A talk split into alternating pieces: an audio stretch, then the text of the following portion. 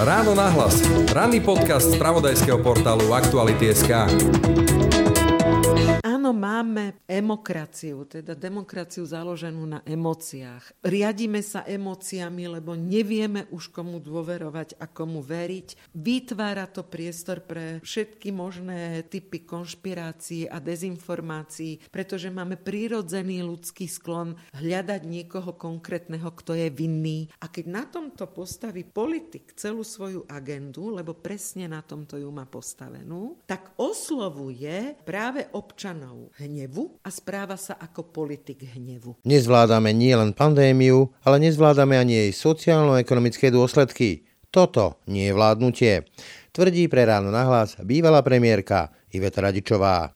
V krajine pritom podľa dostupných dát prudko rastie nielen frustrácia, ale už aj zúfalstvo ľudí, ktorí neraz nie sú schopní ekonomicky či sociálne zvládať prísne protiepidemické opatrenia. Sme na šiestom mieste v Európskej únii z hľadiska preľudnenosti obydlí. Objektívne nemôžete sa izolovať, keď ste pozitívni, lebo fyzicky nemáte kde. Objektívne nemajú kde robiť naraz v domácnosti dvaja dospelí tzv vykonanú prácu z domu a zároveň mať školopovinné deti a mať ich doma. Objektívne. Nemožné dodržiavať všetky tieto pokyny. A objektívne neviete financovať všetky svoje záväzky pri danej strate príjmu. Slovensko sa čoraz viac ukazuje ako krajina stavaná len do dobrého počasia. Pandémia a jej dôsledky dôkladne demaskovali všetky naše nedostatky a všetky tie naše obvyklé akože riešenia. Okrem korony sme pritom nútení sledovať už aj vážnu politickú krízu, v ktorej si premiér s ministrom hospodárstva už ani len nevedia prísť na meno. Vrej teda tak rekonštrukcia vlády, ako aj opozičné referendum o predčasných voľbách. Ako dopadne spor Súli kontra Matovič z pohľadu političky, ktorá ich ešte ako premiérka veľmi dobre mohla spoznať?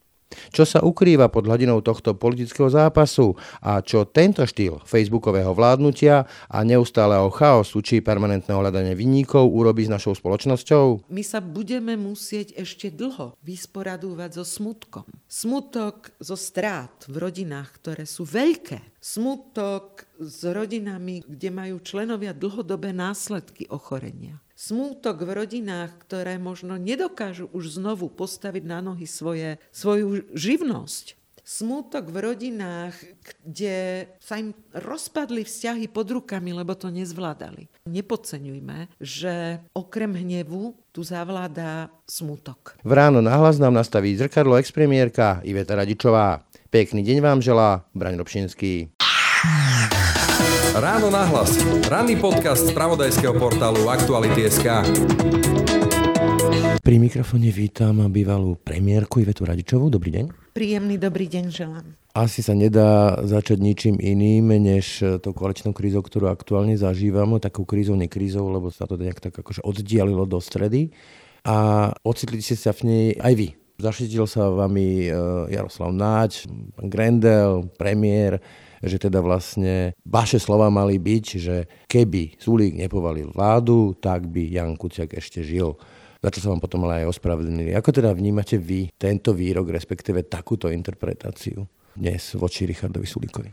Začnem od konca vašej otázky. Aj pán Nať, aj pán Grendel sa za túto nepravdivú informáciu, manipulatívne slova nepríjemné slova verejne ospravedlnili, pretože je to jednoducho klamstvo. Nikdy som výrok podobný výroku pána premiéra, že je zodpovedný za vraždu Jana Kuciaka a Martinky Kušnírovej, lebo uprednostnil Euroval, ani náhodou nepovedala a vôbec to nie je samozrejme pravda.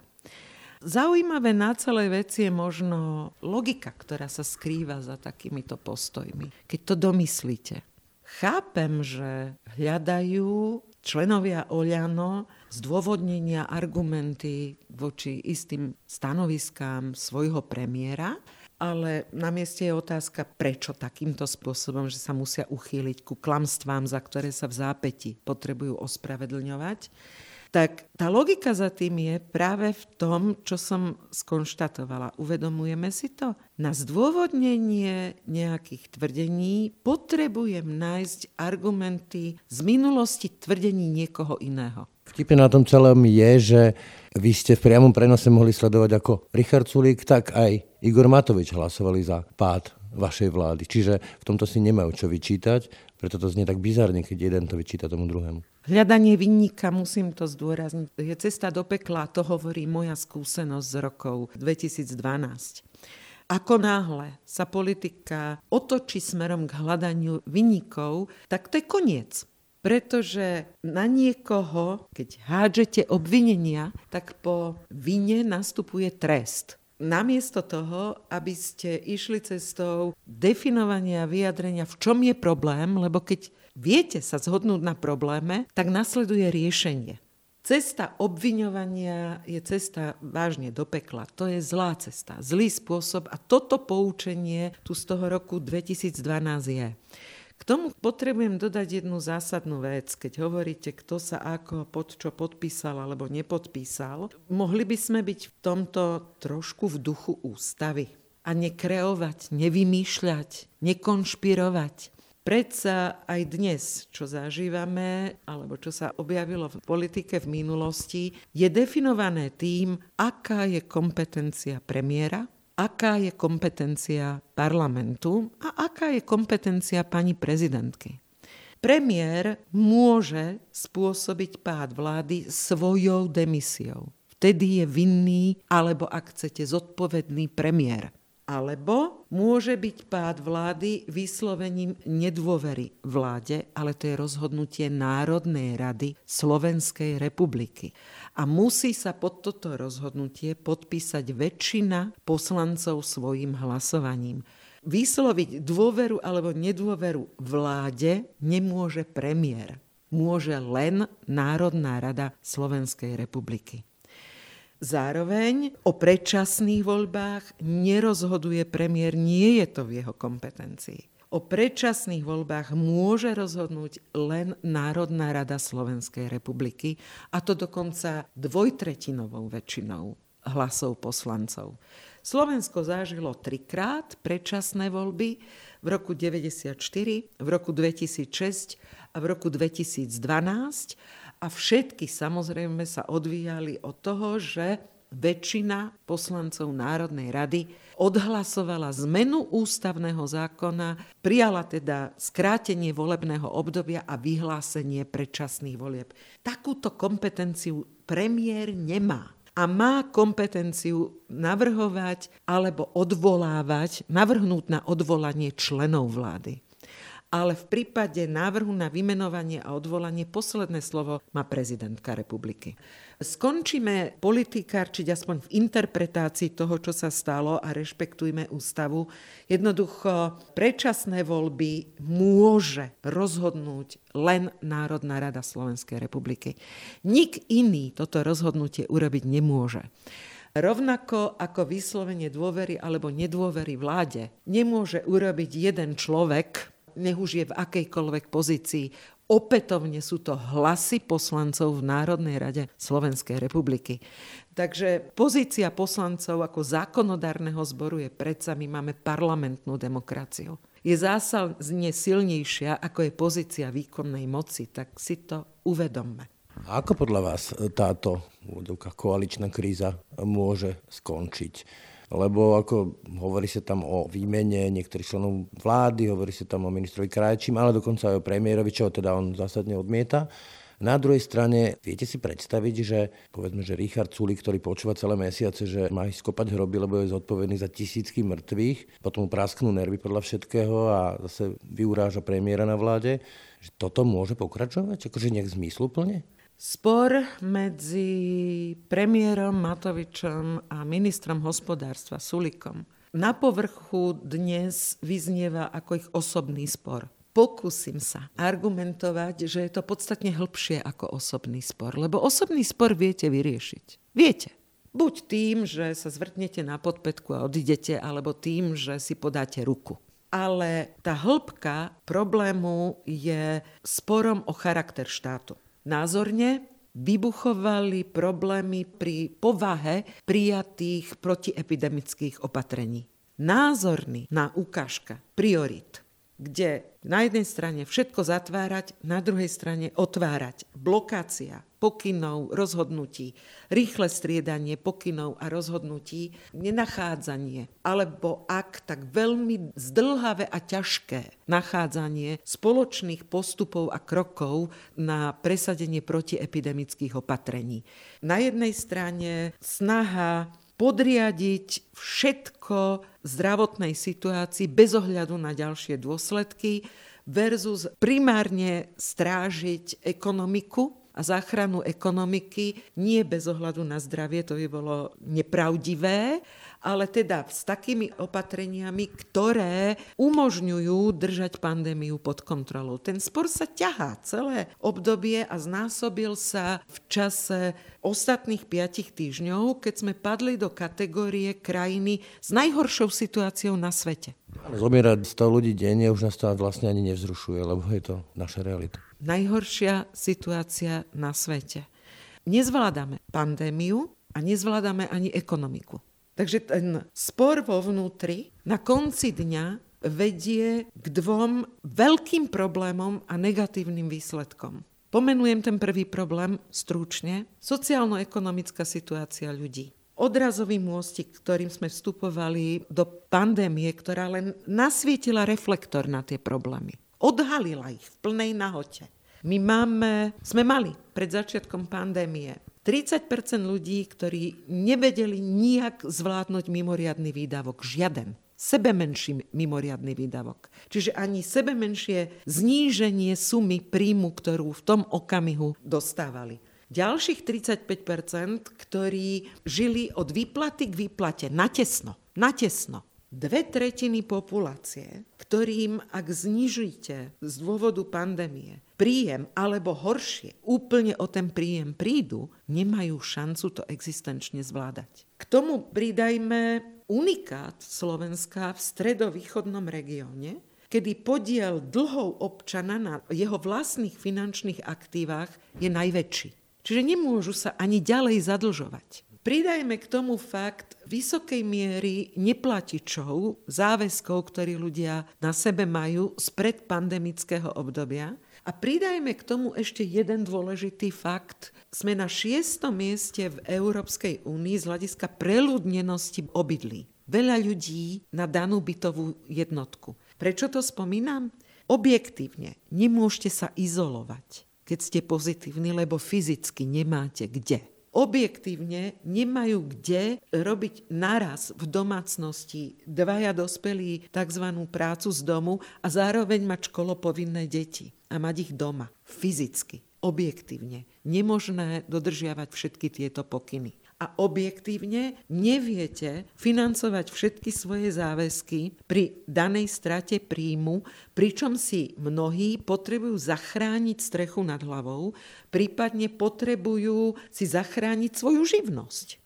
Subjektívne sa to prejavuje v tom, že naozaj tri štvrtiny ľudí konštatujú negatívne dôsledky pandémie na ich súčasnú sociálno-ekonomickú situáciu, je to napäté a prejavuje sa to od straty príjmu, cez zníženie príjmu, cez psychické problémy až po depresie a zvýšené násilie v rodinách.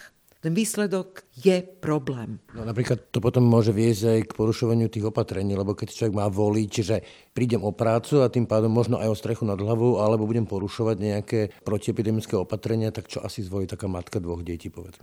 Práve to je ten záver že objektívne dávam bokom ľudí, ktorí neveria, že je nejaký COVID a z vlastného rozhodnutia ignorujú pokyny, ktoré voči pandémii sú. Je ich nejaká časť spoločnosti, ale tá je v každej spoločnosti. Ale k tomu je tu významná časť spoločnosti, ktorá to objektívne nedokáže. Nemá ako.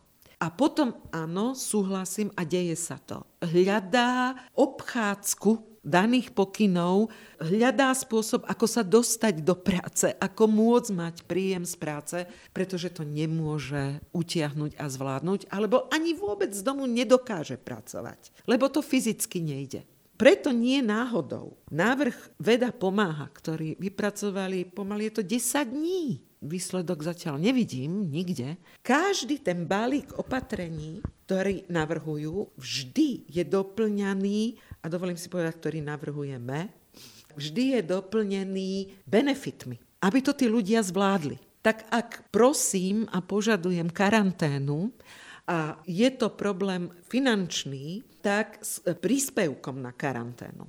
Ak je to problém fyzického umiestnenia, tak s možnosťou hradeného izolovania sa na isté obdobie. Čiže vždy na výber samozrejme človeku, ale vždy je každá tá kategória pandemických opatrení doplnená benefitom, aby to ľudia vedeli zvládnuť až so takými zásadnými, že je nevyhnutné naozaj kompenzovať 100% strátu čistého príjmu, 100% nemocenské a podobne. My touto pomocou zaostávame a vidno to v realite. Mňa napríklad šokovalo, keď som si prečítal dnes doktora Vysoleského, ktorý hovorí o tom, že tu prevážame niekoho do Dortmundu, ale sestričky alebo lekárom proste už e, v tých najzaťaženejších nemocniciach chcú siahať na nejaké personálne e, mzdové ohodnotenie alebo potrebujú šetriť, čo sa mi zdá neuveriteľné. No a dostávame sa k tomu balíku zvládnutia, respektíve naozaj nemôžeme hovoriť o zvládnutí, nezvládnutia pandémie. Prosím, nie som generálom po boji, ktorý si teraz trúfa niečo rozprávať, ale od leta sa formulujú a odporúčajú postupy, čo robiť, aby sme nedopadli dnes tak, ako sme dopadli. Bohužiaľ, neboli rešpektované tie návrhy. Dokonca i ponuka už existujúcich analýz po skúsenostiach po roku z porovnávania krajín, ktoré boli úspešnejšie, voči tým, ktoré sú menej úspešné, veď sa učme. Máme za sebou nejakú, nejaké obdobie, z ktorého sa vieme poučiť. Ani toto poučenie sa nepremietlo do rozhodnutí v pokynoch a opatreniach voči pandémii, čo je zarážajúce. A priznajme si, že keď každý týždeň s rúškom poctivo sa idete otestovať a máte zážitok, že ste urobili všetko, čo po vás vláda chcela, a správate sa zodpovedne, čo je stále viac ako polovica populácie, ktorá sa tak správa, a napokon si sadnete k televíznej obrazovke a vidíte, veď zas pribudli čierne okresy. A chodím tam týždeň a každý týždeň a veď ten môj okres je zase na tom horšie. Nekladie si občan prirodzenú otázku, že na čo to vlastne robí? No a ešte sa potom dozvie, že vlastne je tu 5,5 milióna zodpovedných, že sme za tom vinnými my. Z úst. Ste mi zobrali z úst. Chcela som pridať dva dôsledky u 20% populácie negatívny test celoplošný vedie k ilúzii, že sú zdraví a uvoľňujú svoje správanie, sa čím vlastne sa zhoršuje tá pôvodná situácia. A druhý moment je, celú pandémiu môžem si dovoliť trošku odľahčenie, aj keď je situácia vážna, kritická tu je na mieste povedať vetu, kto ešte nebol obvinený za pandémiu, nech sa prihlási u pána premiéra. No, ja neviem, ja si pamätám ešte aj bolševika, teda bývalý režim, ale nepamätám si, že by proste nejaké vlády tu obviňovali unblock e, vlastný ľud, že on je zodpovedný. Ako si máme vysvetliť takú, ja neviem, bohorovnosť, alebo ako to mám nazvať? Alebo je to snaha vyviniť sa? Sarkasticky by som povedala, že už všetky cieľové skupiny boli obvinené od vedcov, média, podnikatelia, Kaviarne. kaviareň, mudrlanti, lebo ja nepoužívam isté výrazy, pardon, dobre? Všetci už boli pomaly na zozname, tak napokon to vyvrcholilo tým všeobjímajúcim ako známom filme Dedictví a všetci ste na vine. Parafráza a všetkých si vás kúpim. 5,4 milióna vrátane batoľat. Výkrik zúfalstva, Zúfale situácie produkujú zúfale činy aj výroky, ale nemôže byť takýto výkrik zúfalstva od človeka, ktorý má vnášať do spoločnosti pokoj. Nie je to možné vysvetliť takým mačistickým prístupom, že vojna s Hnusobou a SMP a tak ďalej, že to také, také vojenské terminológie a vojenský spôsob uvažovania, taký mačistický, A keď to nevychádza, no tak potom čo s tým? Kto by si neželal alebo neprial, aby našiel riešenie, ktoré bude rýchle, čo najmenej bolestivé, aby sme dostali pandémiu pod kontrolou? Každý si to želá. Len história ukazuje veľmi jasne, že zázračné a rýchle riešenie neexistuje že je len možné, a to je ten tretí pilier toho zlyhania, ktorého sme svedkami, a to je ten pilier komunikácie s občanmi, alebo ak chcete štýl politiky, že je len možné správať sa k občanom ako seberovným partnerom, ako k dospelým ľuďom, zrozumiteľne a jasne formulovať každý pokyn, zdôvodniť, prečo je dôležitý a potom možno sa spoločne tešiť, že to zabralo. Ale v dnešnej situácii hovoriť o akomkoľvek úspechu je týranie občanov. To predsa nie je možné ani vysloviť. Sme všetci už unavení, demotivovaní, frustrovaní. Slovensko patrí ku krajinách, kde najviac stúpla kategória nahnevaných ľudí. Výrazne. To konca. Áno, naopak, je to stále horšie.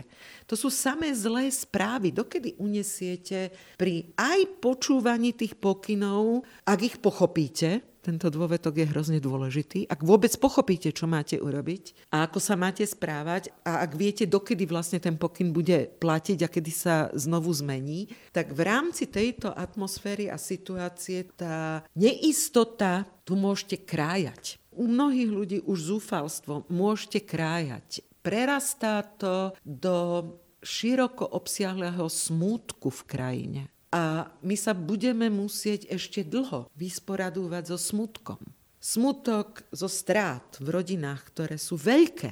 Smutok s rodinami, kde majú členovia dlhodobé následky ochorenia. Smútok v rodinách, ktoré možno nedokážu už znovu postaviť na nohy svoje, svoju živnosť. Smútok v rodinách, kde sa im rozpadli vzťahy pod rukami, lebo to nezvládali. Všeobsiahli smútok. Ja neviem, ako sa začneme vyrovnávať so smutkom, ale nepodceňujme, že okrem hnevu tu zavládá smutok. A nemôžeme byť a nechcem byť predávač dažďa.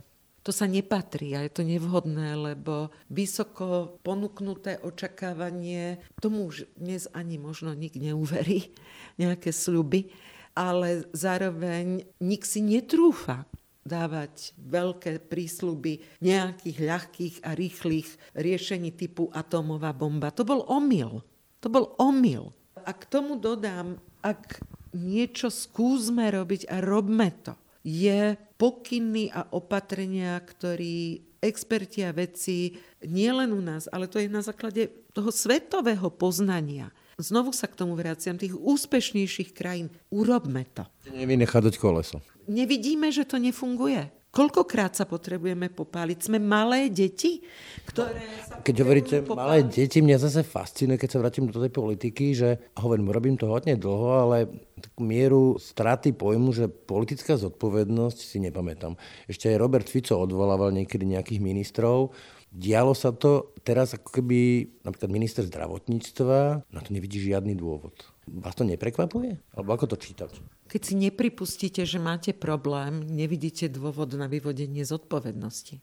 Prvý krok k akémukoľvek posunu politiky voči občanom je nahlas alebo aspoň pre seba, si sformulovať, áno, máme veľké problémy. Máme problém v nastavení opatrení na zvládnutie pandémie, potrebujeme ich zmeniť je tu scenár, návrh od vedcov, poďme na to a plnou vervou, ale to neznamená, že len niektoré si vyberiem, to nebude fungovať. Máme problém sociálno-ekonomickej situácii našich občanov, zdôrazňujem a pridávam. V rámci Európskej únie patríme do hornej tretiny tých krajín, kde mala pandémia najhlbší dopad na príjmovú a sociálno-ekonomickú situáciu hlavne nízkopríjmových ľudí. Vlastne sme krajina do dobrého počasia, dá sa povedať. Ten dopad je najhlbš, patríme k tým, kde najviac. Zároveň patríme ku krajinám, Všeobecne ten dopad pandémie viac doľahol na ľuďmi s nižšími príjmami ako na lepšie zarábajúcich, logicky. dodám prečo, ale u nás to dopadlo oveľa viac na tých nižšie príjmových ako na tých vyššie zarábajúcich. Keď si to uvedomíte, tak sa prehlbujú sociálne rozdiely a znásobme to nerovnosťami, ktoré vznikajú kvôli tomu, že nám vyše roka, ako jednej z mála krajín vôbec deti nechodia do školy. My tretí semester sme nevideli študentov na prezenčnom štúdiu. Čo to urobí so sociálnym kapitálom, to je na samostatnú diskusiu. Ale je to vážny problém tak sociálno-ekonomické dopady, keď vidím, ako dopadáme na chvoste v rámci krajín Európskej únie, tak a zda to problém je. A potrebujem urobiť zásadnú zmenu v tých riešeniach. A vieme, akú. Tie návrhy opäť sú na stole. A tretí moment, dokedy bude komunikácia, ktorá rozbíja spoločnosť. Vy hovoríte komunikácia, že vám skočím do reči, ale opäť e, iný postreh taký spôsob, ako prichádzajú materiály na vládu, ani sa nevie poradiť, či tam hlasuje, alebo, alebo či sa nehlasuje, či tam nejaké uznesenie, alebo nie uznesenie. Nepamätám si takýto, ja neviem, ako to slušne nazvať, amatérizmus. Hm. Hľadám i ja vyjadrenie. My máme také facebookové vládnutie. Kto nesleduje Facebook, tak nevie, že sa môže ísť zaočkovať. Tak sa dá vládnuť? Určite dlhodobo nie. A preto je to tretí faktor toho, že sa to prejavuje v samotnej vládnej kríze. Tieto tri problémy sú príčinou sporu, ktorý navonok sa prejavuje ako isté dichotomie typu Matovič versus Sulík alebo Matovič versus Remišova, Cigániková versus Krajči a podobne. Ale podpalubí tejto scény je oveľa vážnejšia vec. A k tomu teda štýl politiky, ktorý rozbíja a rozdeluje voličov a mení sa to tu na naozaj facebookové vládnutie, kde namiesto normálnych procesov vládnych rozhodnutí sa riešia veci facebookovými statusmi. No sa vracajú také narratívy, také, mne to pripomína také mečarovské pasienky, keď teraz Sulík začal požadovať nejakú rekonštrukciu vlády, tak začali poletovať po sociálnych sieťach také, že no a kde je zvyšok tých horaňok s Kočnerom a nie on vydieraný, pričom keby pravdepodobne sa to, tá kríza zažehnala, užehlila, tak by zostal vo vláde ako vicepremiér. Ako dá sa operovať aj neustále s tým narratívom, že kto ma kritizuje, ten chce návrat e, Smeru a oligarchov, a Kočnera a mafie? Táto vláda dostala mandát od voličov práve primárne z dôvodu protikorupčného programu a očakávania očisty v spoločnosti postupného návratu dôvery v hlavné piliere spravodlivosti, policiu, prokuratúru, justíciu. Keďže od voličov dostala tento mandát, tak väčšinovo nik z nich nechcel návrat smeru 1 alebo smeru 2. Že tento argument je úplne pomílený, až dovolím si povedať vydieračský, lebo vás to hádže kde si na stranu hodnotovú a politickú, kde jednoducho nepatríte preukázateľne roky rokúce. A nie je možné to týmto tvrdením nijak už ospravedlňovať, pretože napriek tomu, že nakamaká, napriek tomu, že boli rozviazané ruky policii, prokuratúre a podobne, tak dôvera voči vláde ako celku historicky je na najnižších hodnotách ako za 30 rokov od eh, novembra 89 vôbec, ktorá vláda sa ocitla. A keď to aj znovu porovnám s členskými krajinami EÚ, lebo druhý argument, ktorý sa objavuje, je, že to kvôli pandémii. No nie je to pravdou, lebo keby toto bolo pravdou, tak... Merková nemá takýto pokles popularity. Viaceré ako vlády, naopak niektorým dokonca stúpla popularita vo svete, ale ak bol nejaký záchvev pri tých vládach, tak to je v rámci, prepitujem štatistickej chyby plus minus 1-2%. Áno, aj pandémie. Tak, všetkých tých problémov ako v jednom, ale nie len pandémie. Proste tento argument, že lebo pandémia, tak sme padli na historické minimum. Nie, voliči sú sklamaní. Tí, ktorí im dali mandát a dôveru, sú sklamaní politickou kultúrou, sú sklamaní štýlom politiky, sú sklamaní predkladanými zákonmi. Poznám už ľudí, ktorí si kladú tú otázku, teda, že či naozaj je toto lepšie, než čo tu bolo, alebo teda, že či nemáme naviac. A to nie sú ľudia, ktorí sú nejakí skálni priaznivci Smeru, alebo neviem, HZDS alebo podobných stran. Máme naviac? nie je to moja veta, ale pani Petkova vyjadrila, že zdá sa, že sme krajina, ktorá si buď zvolí zlodejov, alebo si zvolí úplných amatérov. To sú jej slova, ale nie, nemyslím si, že je to takto zjednodušene možné konštatovať. Občan si vyberá z danej ponuky na politickej scéne. Do politickej súťaže vstupujú ľudia, ktorí nastavené nepísané pravidlá rešpektujú, respektíve sú pripravení takejto politickej hry sa zúčastniť. My sme sa v rámci demokratického indexu ocitli medzi regiónmi a krajinami s najnižšou politickou kultúrou vôbec. Takto v úvodzovkách hlboko sme klesli. Aby som opäť parafrazovala známy film, Áno, máme emokraciu, teda demokraciu založenú na emóciách. Áno, čím je svet neistejší, tým väčší príklon máme k akémukoľvek pevnému bodu, k akémukoľvek vysvetleniu, ktoré ponúka pochopenie daného zmetku. Riadíme sa emóciami, lebo nevieme už komu dôverovať a komu veriť Vytvára to priestor pre všetky možné typy konšpirácií a dezinformácií, pretože máme prírodzený ľudský sklon hľadať niekoho konkrétneho, kto je vinný. A keď na tomto postaví politik celú svoju agendu, lebo presne na tomto ju má postavenú, tak oslovuje práve občanov hnevu, a správa sa ako politik hnevu. No, ale premiér je konštruktívna funkcia v princípe, ako keby som preložil. On má tvoriť politiku, nie zahnevať.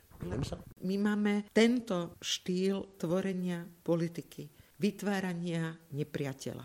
To, čo roky sa snažíme poukázať, že len toto nie že je to pasca, že je to smer polarizácie spoločnosti, že je to prúd, ktorý otvára priestor okliešteniu samotných demokratických pravidiel, že je to cesta k urbanizmu a podobným iliberálnym podobám demokracie. Ale v rešpekte k väčšinovému princípu demokracie platí, že ak občania dajú zelenú takejto podobe demokracie, tak demokratovi iné nezostáva len to zobrať na vedomie. Ja sa trochu desím toho, že keď e, sa prestanú zaoberať pandémiou, prestanú im brať ten čas, a ten čas príde, lebo však každá pandémia raz sa skončí, kde si budú ventilovať tieto svoje pocity a na akých témach. To sa nám tak potichu deje. Okrem toho, že je tu hlboký spor o spôsob riešenia pandémie medzi zúčastnenými, hlboký spor o tom, čo urobiť s nemocnicami, ako zabezpečiť ambulantnú starostlivosť. To sú všetko spory, ktoré prebiehajú, preto tie pokyny sú také nejaké kompromisné alebo vágne a často sa meniace. Tak okrem toho tu sa predkladajú pokusy, sú tu pokusy o predkladanie zákonov do pripomienkového konania, ktoré majú v sebe jasné znaky centralizmu, silného štátu, a rezortizmu. Všetky tieto črty tie zákony majú. Názorne zákon o verejnom obstarávaní. Neuveriteľné. Asi nemusím opisovať. Boli myslíte? Ospravedlňujem, vlastne neospravedlňujem sa. V tej podobe, ako bol predložený, je to prokorupčný zákon. Nemá obdoby. Nemá obdoby. Celé úsilie budovania otvorenej súťaže od roku 2000 a zabezpečenie nezávislosti postavenia úradu pre verejné obstarávanie a férovej súťaže pri verejných zakázkach je zhodené zo stola. Fascinujúce na tom je, že pán Holý sa nejak neobťažuje ho nejak obhajovať tú logiku, on proste sa len vymedzuje, ale tak niekde tak po zabočky. On zvolil presne rovnaký muster, on obvinuje predsedu úradu pre verejné obstarávanie čo je absurdné. Ja pevne verím, že niečo takéto tu neuzrie svetlo sveta. Ja pevne sa nádejam a dúfam. Ale e, rovnako to bol zákon o zdravotníctve s črtami centralizácie, vytvorenie toho podporného fondu v zdravotných poisťovniach, o ktorých ale bude rozhodovať štát centralizmus. A takto by som mohla vymenovať pokusy predkladania zákonov jedného za druhým. Dokonca, bohužiaľ, aj vlajková loď tejto vlády z hľadiska zákonov, a to je e, rezort spravodlivosti, prijatý, čo je pozitívum, zmena ústavy, veľké pozitívum, konkrétny zákon, napríklad o Najvyššom správnom súde a realizácia, ktorá zatiaľ nie je úspešná. No, ak máte inštitúciu, ktorá nemá členov ani predsedu, tak ju vlastne nemáte však. Poklesla úroveň toho, čo je pilierom demokracie, a to je verejná diskusia tým zákonom oni tak podprahovo zrazu boli hodené dokonca... Napríklad tá dôchodková reforma pána Krajňaka, tam bola taký prílepok bez nejakých diskusí. Na to nemám ani slov. Taká zásadná vec. Potichu rýchlo prílepky v skrátených konaniach a v skrátených konaniach i to, čo nebolo kvôli pandémii.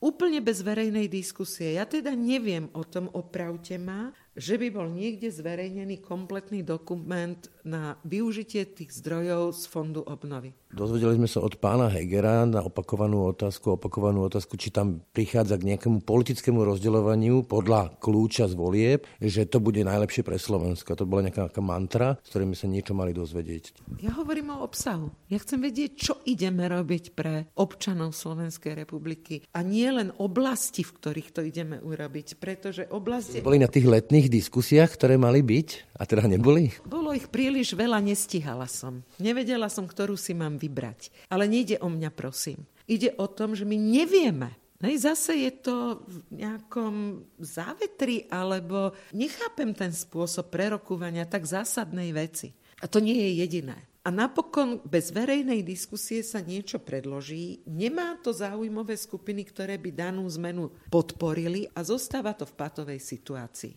To nie je vládnutie. Toto naozaj nie je vládnutie. Pán Vašečka to označil za slovenskú obdobu Kardašianiek, tento spôsob vládnutia. Ale keď sa vrátime ešte k tej politickej kríze, vy poznáte ako Richarda Sulíka, tak Igora Matoviča. Veď ste s nimi rokovali, keď si boli ešte premiérkou. Vlastne Igor Matovič bol taký piatý člen koalície, dalo by sa povedať, samostatný. V začiatku, keď ho požiadal Sulík, aby ho vystúpil z ich klubu... To požiadavek či koľko, ale ako teda vy, vzhľadom na to, že ich teda poznáte, aký koniec podľa vás tento spor bude mať? Lebo už je to veľmi z ich z oboch strán veľmi osobné. Rozhodujúci hráč je Sme rodina, ktorí na úvod vstupu do koalície povedali, že budú veľmi drahá nevesta. Táto nevesta teraz naďalej rozhoduje, akú podobu bude mať manželstvo štvorkoalície. A ten čas, ktorý si vybrali, je jednoducho zahmlievaním v politike, je čistou politickou intrigou a hrou pretože tak ako sa vedeli zvolať okamžite na koaličné rokovania v deň, keď prepukla kríza, ako vedeli byť spolu na tlačovej konferencii, hovorím o sme rodina, tak e, pokiaľ aj niektorí sú v karanténe, tak my všetci fungujeme rok online, tak dúfam, že sú to není všetci členovia predsedníctva, sme rodina, sami mizikovia, ktorí nevedia narábať s počítačom.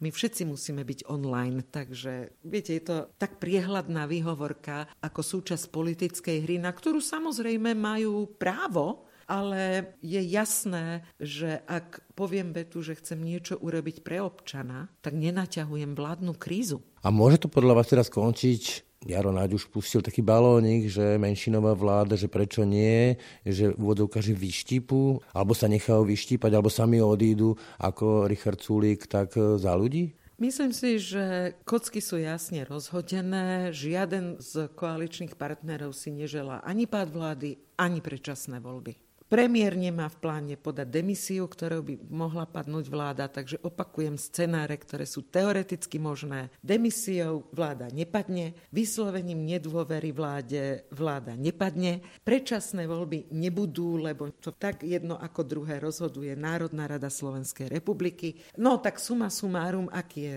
možný scenár? mne to vychádza na také zahnívanie, lebo pri takto vyostrených vzťahoch, povedzme medzi SAS a Olanom, alebo osobne dokonca medzi Richardom Sulíkom Egorom Matovičom, to budú trud podniky a trud podniky na trud podniky. Myslím si, že je po zásadnej otázke nejakej zásadnej vládnej krízy, lebo k zásadnej rekonštrukcii vlády jednoducho nepríde, ani k nejakým úvahám o predčasných voľbách a to, ako sa urovnajú alebo neurovnajú vzťahy v koalícii, akú pozíciu na záver dňa zaujme strana SAS, lebo za ľudí rieši double problém. Im odpadávajú jednotlivé časti. Oni riešia ako zdvojený problém, tak na konci dňa to bude také, ja sa ospravedlňujem, ale nemáme krajší slovenský výraz ako muggling through. Také válanie sa naďalej v tom probléme, ako doposiaľ bol pred našimi očami, ktorý to ako problém vnímame. A znovu zdôrazňujem, prvý predpoklad je zadefinovať, že je problém, v čom je problém a prijať riešenia. Na záver ešte jedna otázka, nedá sa obísť e, to možné referendum Smer hrá už opakovane túto tému, predčasné voľby, referendum za predčasné voľby a tak ďalej. Dobre, jedna vec je ústavnosť prípadná, ale druhá vec je tá politická rovina. Keby naozaj prišlo veľa ľudí, tak ten politický tlak na poslancov by sa asi nedal len tak odmietnúť zo stola, že teda ja mám slobodný mandát, ja kašlem na nejaké referendum. Ako to čítate vy, tú možnú šancu na nejaké predčasné voľby cez referendum? Tak ako mali poslanci slobodný mandát pri hlasovaní za predčasné voľby v spomínaných rokoch 94, 2006 alebo 2012. Odhlasovali predčasné voľby a koniec vládnej garnitúry. Takže čítajme to tak, že ak sa v tom parlamente nájde 90 poslancov, ktorí prídu k záveru, že toto je vláda, ktorá nemá pokračovať a že nové rozdanie kariet im vytvorí lepšie rozdelenie moci, tak budú rešpektovať referendum.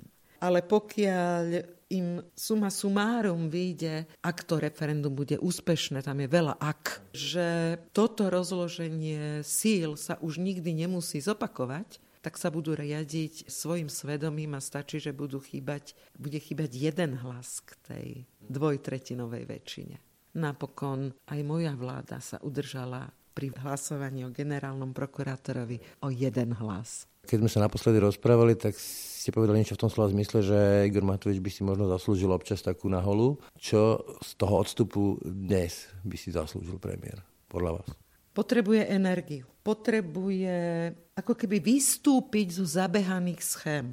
Potrebuje sa vymaniť z facebookovej bubliny a viac vnímať Slovensko ako celok. Myslím si, že venuje príliš veľa času, príliš veľa energie a je príliš pod vplyvom vlastnej bubliny, v ktorej sa ocitol a vidno to pri jeho stanoviskách a rozhodnutiach, ktoré v mnohých prípadoch sú naozaj nepravdivé a nijak nepomáhajú. Nie je rozumné vždy počúvať nejakých spin doktorov, pretože aj 240 tisíc fanúšikov na Facebooku ešte nie je 5% voličov.